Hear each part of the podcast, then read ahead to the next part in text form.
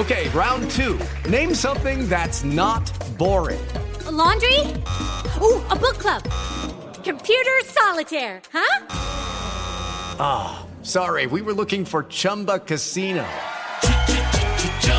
That's right. ChumbaCasino.com has over 100 casino style games. Join today and play for free for your chance to redeem some serious prizes. ChumbaCasino.com. No purchase necessary. Full prohibited by law. 18 plus terms and conditions apply. See website for details. Este es el podcast de Alfredo Romo. 889noticias.mx. Vamos a platicar acerca de una enfermedad crónica no transmisible. Le llaman cáncer y prácticamente puede dar en cualquier órgano del cuerpo. Se pensaba, se sabía, y la tendencia era que le daba a personas de cierta edad y bajo ciertas afectaciones. Por ejemplo, se sabe que las personas que fuman, no te quiero mal viajar, pero es la verdad, eh, podrían estar expuestas a 15 diferentes tipos de cáncer, solamente por fumar. Comer bien, hacer ejercicio, eh, parte de una dinámica para alejarnos del cáncer. Pero lo que ha sacado mucho de onda a los investigadores y médicos es que cada vez se encuentran casos de cáncer en personas más jóvenes, incluso en niños. ¿Por qué? Bueno, si bien no se sabe, me parece que es importante aterrizar en cómo estamos en México en cuestión de cáncer en primera, en segunda, hacer la advertencia que hay tipos de cáncer que ahora se presentan en mujeres cada vez más jóvenes. Es el caso del cáncer de mama, el más común de todos para una mujer. Moni Barrera, te escucho compañera.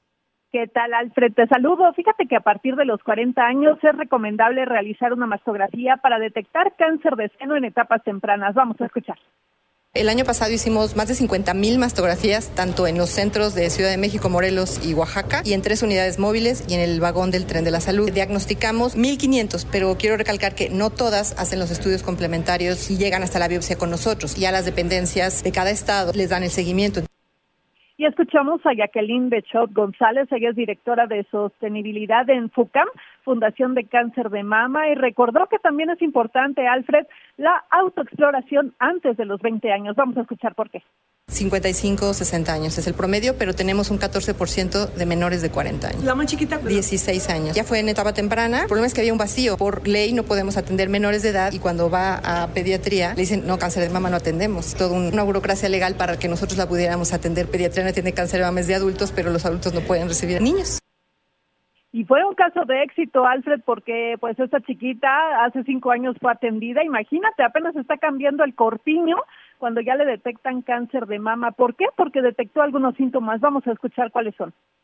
Se atendió con nosotros, pues más de cinco años y está viva muy felizmente. Hacerse la autoexploración mensual, acudir al médico una vez al año a partir de los 40, una mastografía anual. Y para que cuando detectes algo anormal, puede ser sangrado en el pezón, escurrimiento, piel de naranja, un hundimiento, una protrusión, nódulo, una bolita, dolor, cambio de la coloración, la temperatura sobre todo Alfred Jacqueline Bechot González, directora de sostenibilidad de FUCAM, Fundación de Cáncer de Mama, dijo que no es necesario pues eh, a tener altos costos, simplemente es la detección oportuna, temprana, acudir primero a su médico general, luego ser canalizada para los especialistas. Vamos a escuchar. Y la gente sigue confiando mucho en FUCAM, entonces la verdad se sigue acercando a nosotros como especialistas porque estamos integrales. Tú puedes hacerte ahí el estudio y recibir el tratamiento, todo, cirugía, quimioterapia, radioterapia, hasta cuidados paliativos en un mismo lugar, entonces no tienen que deambular, dar vueltas, están con todo concentrado.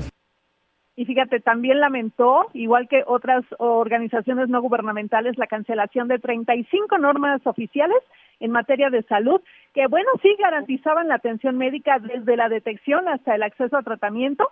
Estas 35 normas, de ellas, tres eran eh, de tipo de cáncer de seno, cervicouterino y de próstata. Vamos a escuchar.